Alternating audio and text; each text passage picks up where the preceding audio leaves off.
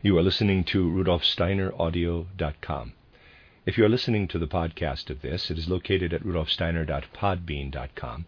Please consider becoming a patron. As well, there are two publishing houses, steinerbooks.org in America and rudolfsteinerpress.com in England, which are the sole publishers of Steiner to English and have given me permission to do these recordings. Please consider patronizing them as well. This is a reading of Collected Works, Volume 353 by Rudolf Steiner entitled From Beetroot to Buddhism, translated by Anna Meuss, made up of 16 discussion slash lectures. This is the sixth discussion of the 19th of March, 1924, entitled The Trinity, Three Forms of Christianity and Islam, the Crusades. The question which has been asked, gentlemen, is wide ranging and will need a few sessions to discuss it. Today I'd like to go into more detail about the later part of the time when Christianity spread. If we look at Christianity today, it has three forms. These have to be considered if we want to find the right way of tracing what really happened because of the mystery of Golgotha, considering the ideas that are held today. Let us first of all consider Europe. As I have shown the other day, we have Asia over there, with Europe really a kind of peninsula of Asia. As you know, it looks like this. This would be Norway, then Russia over here. This takes us to the north coast of Germany. Here is Denmark. Over here we come to Holland, France, and this would be Spain. Here we have Italy, Greece, the Black Sea, and we then come to Asia. Africa would be down below. It is difficult to speak about the spread of Christianity in the present day and age because conditions are unusual in this respect. But if we consider Christianity as it was before the World War in these parts of Russia, we are able to say this Eastern Christianity still had more of the original religious character that came from Asia. I have spoken of the different forms it took with the Egyptians, Indians, and Assyrians. Much of the ritual, the offering ritual, for instance, that was well understood in Asia, has flowed into the religion into which Christianity then entered in these eastern parts. When you get to know the religious practices of these parts, you get a direct feeling that the ritual is much more important than the teaching. The teaching seeks to express something that belongs to the world of the spirit in human words, or at least as much as human feeling can grasp of that world. It always seeks to address the human intellect, the ritual, on the other hand, is much more conservative, and religion is conservative by nature in areas where ritual predominates. We may thus say that the Eastern religion is conservative by nature, with ritual considered more important in bringing religion, religious life to human hearts than in areas that lie more to the West. The second stream in Christianity came from Rome, spreading to the north and was then strongly influenced by missionaries coming from Ireland. This southern and central European Christianity, under the influence of Rome, has kept its ritual, but it also put more emphasis on teaching than the Eastern religion. People are thus much less aware of the significance of ritual than of the preaching, the teaching. There has been much more dispute about the teaching within the Roman Catholic Church than in the Eastern Church. There was also another influence. Christianity arose at the beginning of our era, with Islam arising five or six centuries later. I drew Arabia for you the other day. If I drew Asia Minor again, we come to Arabia down here with India over there. This would be Africa with Egypt here.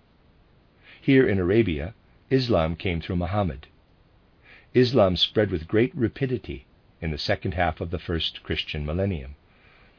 From Asia, initially towards Syria, and here to the Black Sea, then through Africa over to Italy, Spain, and the west of Europe.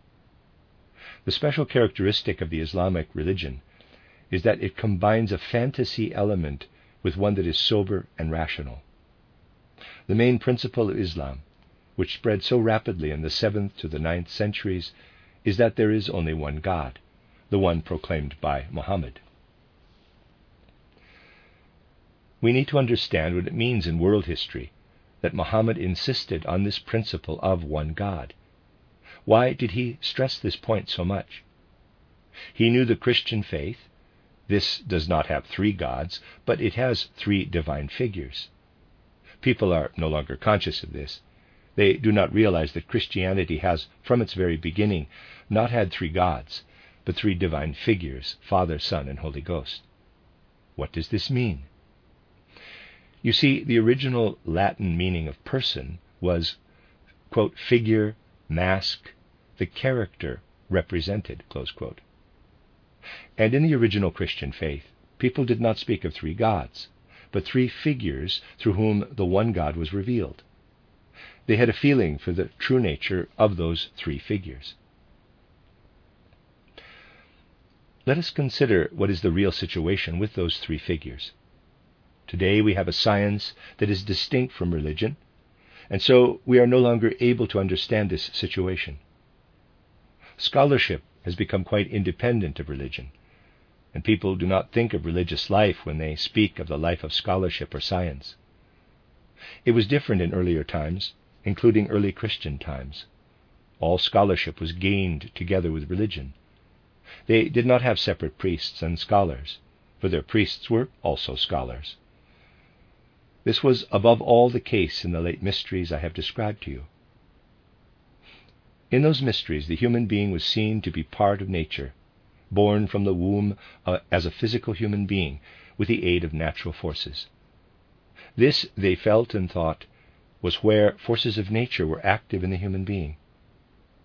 I consider the way a physical human being comes into existence, I am looking at forces that can also be seen in a growing tree, in evaporating water, and in falling rain. These are forces of nature. But in earlier times, people perceived spiritual forces behind those forces of nature. Spiritual forces are at work throughout nature. They are at work when a crystal develops in the mountain and the stone grows, when a plant appears in spring, when water evaporates, clouds form, and rain falls. The same spiritual forces are active in the human embryo developing in the womb. They are active in the blood coursing through the veins and the breath going in and out.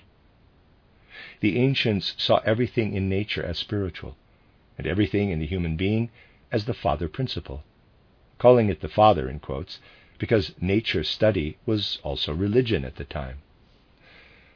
They would say to themselves, quote, Someone who has achieved the highest level of enlightenment in the mysteries is an image of this Father Spirit.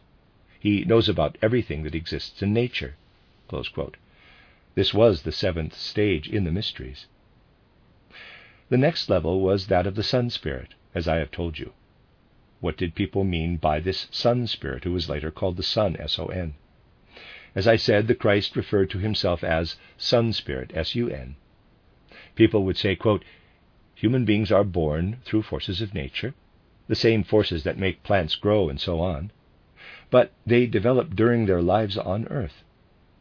In the state in which they are born through the forces of nature, we can no more call them good or evil than we can, than we can a plant. You would never dream of calling a deadly nightshade plant evil because it is poisonous to humans. You would say it cannot help it. A deadly nightshade plant does not have a will living in it, whereas a human being does. And when a child is born, we cannot say that it may be good or evil because of the forces of nature. It becomes good or evil because the human will gradually develops. In contrast to the forces active in nature, therefore, people would, would call the principle active in the human will a principle that may be good or evil, the Son of God or the Son Spirit. Someone able to reach the sixth stage in the mysteries would merely be a representative of this. All the individual representatives of the sixth level were representatives of the God principle on earth. And people knew the sun to be not merely a body of gas. The sun was giving out not only light and warmth, but also the powers that develop the will. Thus, not only light and warmth came from the sun, but also the sun spirit. The sun god was also the sun spirit. People would say, therefore, that the Father God was to be found everywhere in the natural world, and the Son God wherever human beings developed an independent will.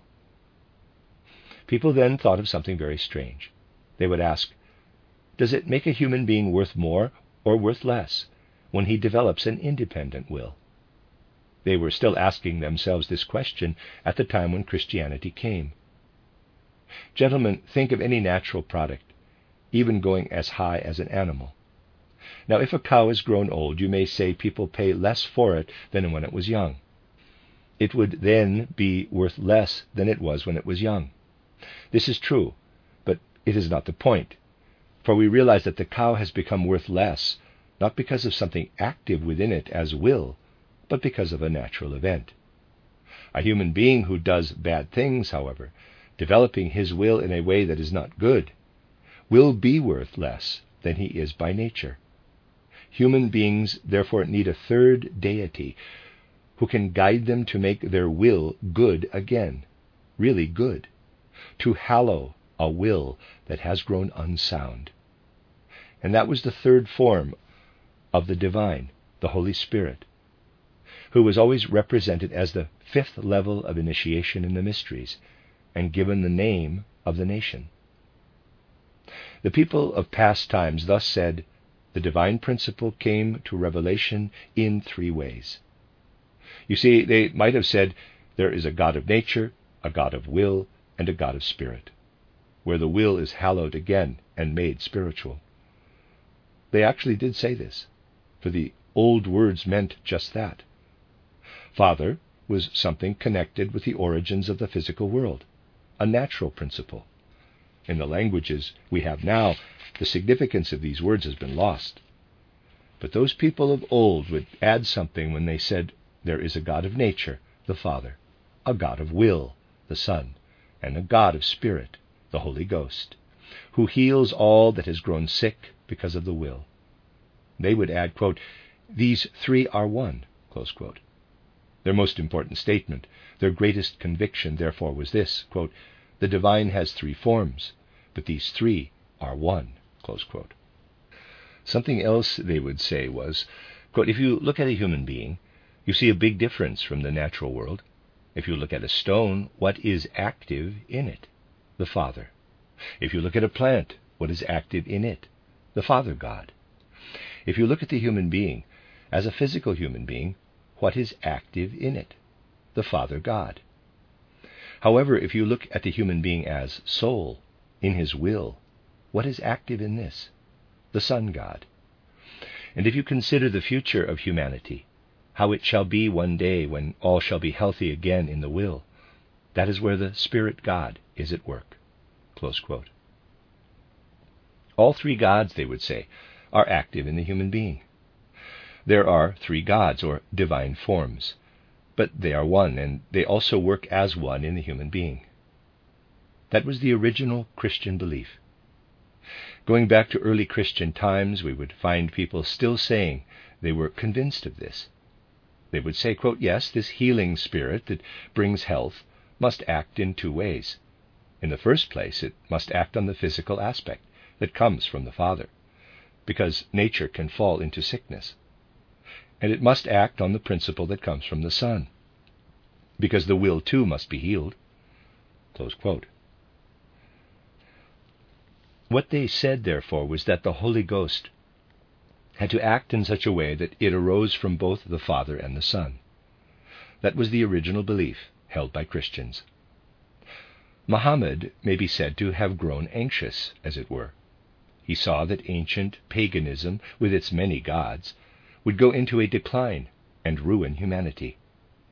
He saw Christianity evolve and said to himself that this too held the danger of a multiplicity of gods, that is, three gods. He did not realize that these were three forms of the divine, and he therefore went into opposition, emphatically saying that there was only one God, proclaimed by Mohammed, and that everything else said about the gods was wrong. This dogma was proclaimed far and wide with great fanaticism, and as a result, the thought of three divine figures was completely absent from Islam. They would speak only of the one God, whom they felt to be the father of all that exists. The thinking in Islam, therefore, also was that just as a stone does not grow to be what it is out of its own free will, as a plant does not have its own will, but is given yellow or red flowers by nature, so everything in the human being, too, would grow out of nature. This gave rise to a rigid notion of destiny in Islam. We call it fatalism, that human beings have to submit to a wholly unconditional, predetermined fate. If they are happy, this is so because the Father God wills it. If they are unhappy, it is so because the Father God wills it. They have to submit to their fate. That was the religious aspect of Islam. Muhammad saw everything in the human being to be the same as it is in nature, and this made it much easier for him to accept the whole of the ancient art and the whole of the old way of life than Christianity. Christianity was above all concerned with the healing of the human will. Islam was not concerned with this, seeing no reason for doing so. If it is determined that a person is to be evil, then that is the will of the Father God. Christians would say, quote, The pagans of old were mainly concerned with the Father God. We must set up the Son God against this. Muhammad, and above all his followers, did not say this. They said, quote, The pagans of old may have had many gods, but they also venerated nature, and the one God is at work in this. Much of the old knowledge and art has therefore been preserved in Islam. In the ninth century, for example, Charlemagne, king of the Franks and later emperor, one of the greatest medieval rulers in Europe and a well known historical figure, found it a great effort to learn his letters and was not yet able to write. His achievements in the arts and sciences were very little compared to those made under Harun al Rashid, who was Caliph of Baghdad at the time. Much of the art and science from earlier pagan times had been preserved there. It came to Europe later, from the south, through Spain. Christianity spread from Rome. We might say that Islam, coming from Asia, skirted around it. Great battles were also fought between them, and the followers of Islam did something very strange. You know that if there is an army somewhere, much can be gained strategically by secretly moving around it and attacking from the other side. This is really what happened with Islam and Christianity. The followers of Islam skirted around Christian areas in the south and then attacked from the left flank. But you see, if this had not happened, if all that had happened would have been the spread of Christianity, we would have no science today. The religious element of Islam was rejected, fought against, but the element that did not involve religious strife, but preserved earlier knowledge and took it further, did come to Europe with Islam. There, the Europeans learned the things that have become part of modern science. Two things, therefore, live in the European soul today. We have the religion that has come with Christianity, and the science that has come with Islam, though in a roundabout way. And our Christianity has only been able to develop the way it did because knowledge, science, has been influenced by Islam. This aroused an ever greater desire in the European West to defend Christianity. Where ritual prevails, you have less need to defend religion, for ritual has a great influence on people. Here, the tendency coming from Rome was to make ritual less important, though it was retained. Dogma predominated and had to be defended all the time against the Muslim onslaught. The whole of the Middle Ages really passed over these struggles, which were fought in the field initially and then in human minds. Everything we call European culture or civilization has gradually evolved in the second half of the Middle Ages. What did evolve there? Over in the East, all the way to Russia, and indeed Greece, Christians could do no other but remain true to the old traditions. This meant to perform outer acts even if they were purely symbolic by nature. One had to take account of the natural world. And one was much more inclined to put the emphasis on the Father God rather than the Son God. Just as the destiny principle that came to Muhammad was to submit entirely to what the Father God ordained, so this Father God also emerged more strongly in Eastern Christianity than the sun, the way the tenor of belief went.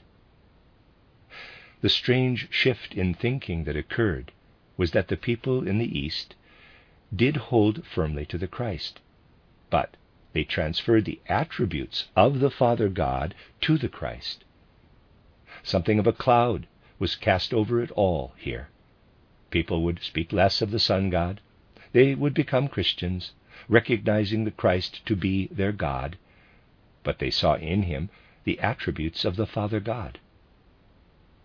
The view that evolved in this Eastern religion was really Christ our Father. This notion of Christ our Father is to be found in the whole of the Eastern religion. Over here, in Europe itself, people wanted to fight Islam, the idea of only one God who did not have three forms, and so the concept of the three divine persons took a deep hold. Well, as you know, gentlemen, you can fight for a time. People may sit down together and be in continual dispute. One says one thing to another person who then says something else, so they fight. But what is generally the result? They finally separate, each going his own way. The end of the dispute is that people agree to differ. It is extremely rare for agreement to be reached, especially if the dispute is of some magnitude. You'll remember how first there was a socialist party. That had many disputes. There was a right wing and a left wing.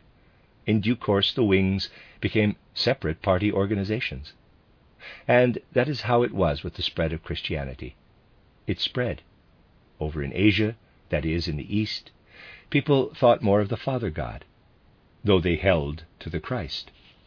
In Europe, they made more of a distinction between the Father and the Son. They disputed and fought over the issue until the ninth or tenth century. Then came the great split.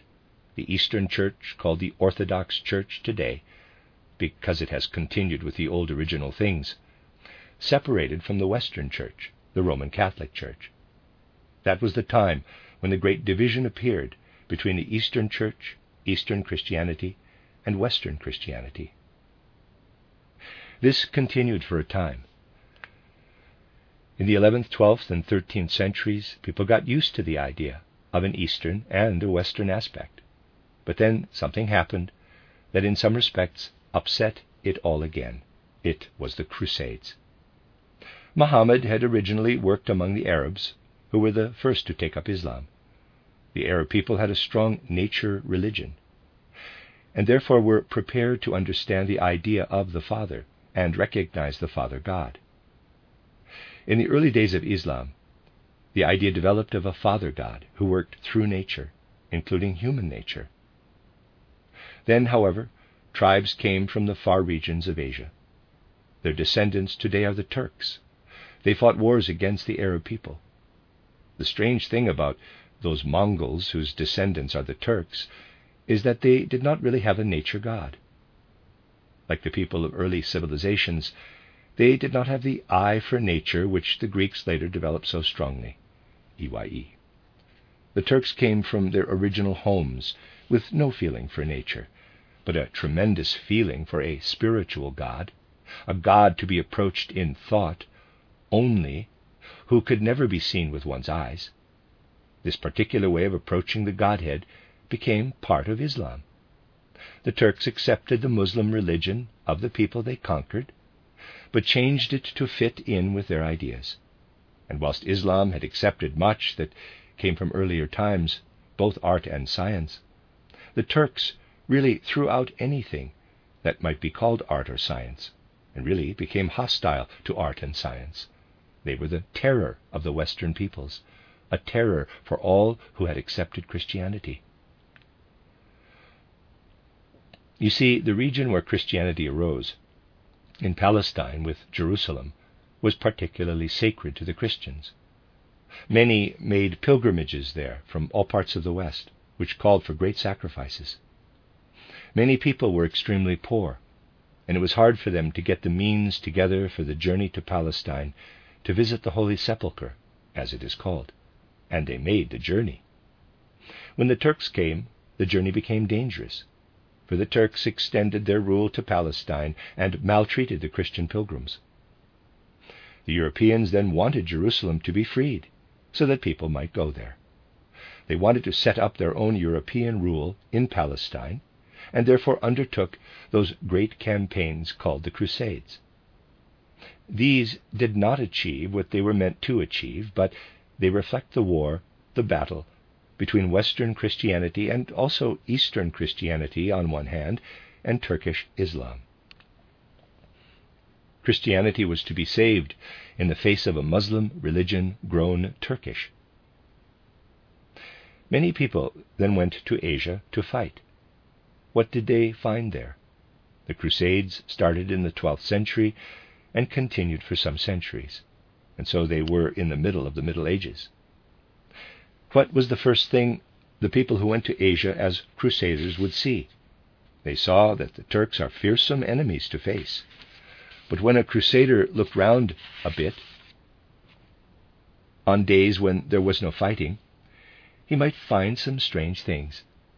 He might have met an old man who had withdrawn to his poor hovel somewhere and did not concern himself with Turks, Christians, or Arabs, but had shown remarkable faithfulness in continuing the culture, the wisdom, and religious knowledge of earlier pagan times. The Turks had paid no regard to this. Official civilization had eradicated it. But there were many such people, and so the Europeans got to know much of the old wisdom that no longer existed in Christianity. This they brought with them to Europe on their return. Imagine how things were at the time. Earlier on, Arabs had come to Europe via Italy and Spain, bringing their art and a scientific thinking that spread and has become our modern science. Now the ancient wisdom from the East was brought back, and the two became mixed. As a result, something special developed in Europe. You see, the Roman Church adopted the ritual, using it less, however, than the Eastern Church did. It adopted the ritual, but also went strongly into teaching. But in the Old Church teaching, religious instruction was connected with the person. It remained such until the time of the Crusades. Instruction consisted in what was proclaimed from the pulpit and approved by the councils that were held. And apart from this, there was also the, in quotes, New Testament, as it was called, the Bible. People who were not priests were, however, forbidden to read the Bible, and this was strictly enforced. It was considered a terrible thing for someone to want to read the Bible in those earlier times before the Crusades. It was not permitted. The lay people, the faithful, therefore, had only what the priests taught. They did not have access to the Bible. The science brought by the Arabs and the ancient wisdom of the East made people feel, quote, this is something the priests who are giving instruction do not know. There is a great deal more wisdom than is taught by them. And a tendency, an intention arose to read the Bible oneself and get to know the New Testament. Protestantism, the third kind of Christianity, developed out of this, with Luther its special representative, though the intention was there even before he came.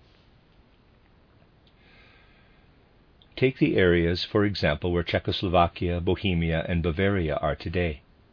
Take these areas along the Rhine, from Holland down into Germany. I could mention other areas as well. Brotherhoods were developing everywhere in those areas. Here, down the Rhine, the brotherhood of communal life developed. Here, more to the east, the Moravian Church, or renewed Church of the Brethren, came into being. What were their aims? The Brethren would say, quote, The Christianity that has come from Rome is not the true Christianity. The Christian faith is something you have to find out of the inner life. Initially, the aim was to find the origins of Christianity in an inward way. Later, they would also say that one had to know the Gospels. Both aims came from the same source. You see, that was the great difference between Hus, who lived and worked in today's Czech region, and Luther. Hus was less concerned with the Gospels. What mattered to him was that Christianity came inwardly alive. Later, this took more of an outward form in the study of the Gospels. The Gospels were, however, written under very different conditions of life. They spoke in images, and those images were no longer understood in later times. Let me give you an example. A Gospel story tells of the Christ healing the sick. At the time, nervous disorders were much more widespread in the areas where he taught than diseases connected with particular organs. Nervous disorders can often be cured by kind words with the love one human being gives to another. Most instances we are given of the sick being healed there are of that kind. But then we read, quote, When the sun had set, the Christ gathered people around him and healed them. People do not consider the passage significant when they read it today. It seems to them that it merely refers to the time of day. The question is, why is the time given at this point? Because the writer wanted to say, quote, the powers a human being develops when he seeks to heal others are greater when the sun is not in the heavens above, and its rays come through the earth than they are when the sun is up above in the heavens. It is most significant that it says there, quote, When the sun had set, the Christ gathered people around him and healed them. People no longer take note of this. It was meant to say that the Christ used the natural powers that resided in human beings when he healed them. The Gospels were thus translated in an age when it was no longer possible to understand them. Essentially, very, very little of the Gospels is really understood. It really was true of all these areas, both in Eastern Christianity and in Western and Protestant Christianity, and I have spoken of this on many other occasions. Something that had originally been well understood continued by tradition, but was then no longer understood. I would say each of the three forms of Christianity had one main aspect. Eastern Christianity had the Father God, though he was called the Christ. The Roman Catholic Church of the West had the Son god, merely looking up to the Father as an old man with a long beard who would still appear in their paintings, but they would not speak much of the Father God. And Protestant Christianity had the Spirit God. They would discuss questions such as, quote, How do we free ourselves from sin? How can we be healed of sin? How does man justify himself before God? Quote, and so on. Christianity originally had one God represented in three figures. It fell apart into three confessions. Each of them has a piece, a genuine piece of Christianity. It will not be possible, however, to regain original Christianity by putting the three pieces together. It has to be found again by people finding the right powers in themselves, as I began to show the other day. I wanted to mention this today so that you may see how hard it is to come back to original Christianity. If you ask Christians in the East, quote, which is the true Christianity, quote, they will say, quote, everything that relates to the Father, and they will call the Father Christ. If you ask people in the Roman Catholic Church what is the essence of Christianity, they will speak of everything connected with the sinfulness of man, the evils of human nature, and that human beings must be redeemed from their suffering, and so on. They will speak of everything connected with the Son, the Christ. If you ask Protestant Christians about the essential nature of Christianity, they will say, quote, It all has to do with the principle of gaining health in the will, letting the will be healed, and justification before God. They speak of the Holy Ghost, calling him the Christ. This is how everything we have today has come about. People did not think, quote, we must now bring together the three different aspects of Christianity. They said, quote, we don't understand any of this anymore. This has created the mood we have today and the need to find Christianity again. Next Saturday, I would like to talk to you about the mystery of Golgotha in this way. I hope it will then be possible to finish answering this particular question. The end of discussion 6.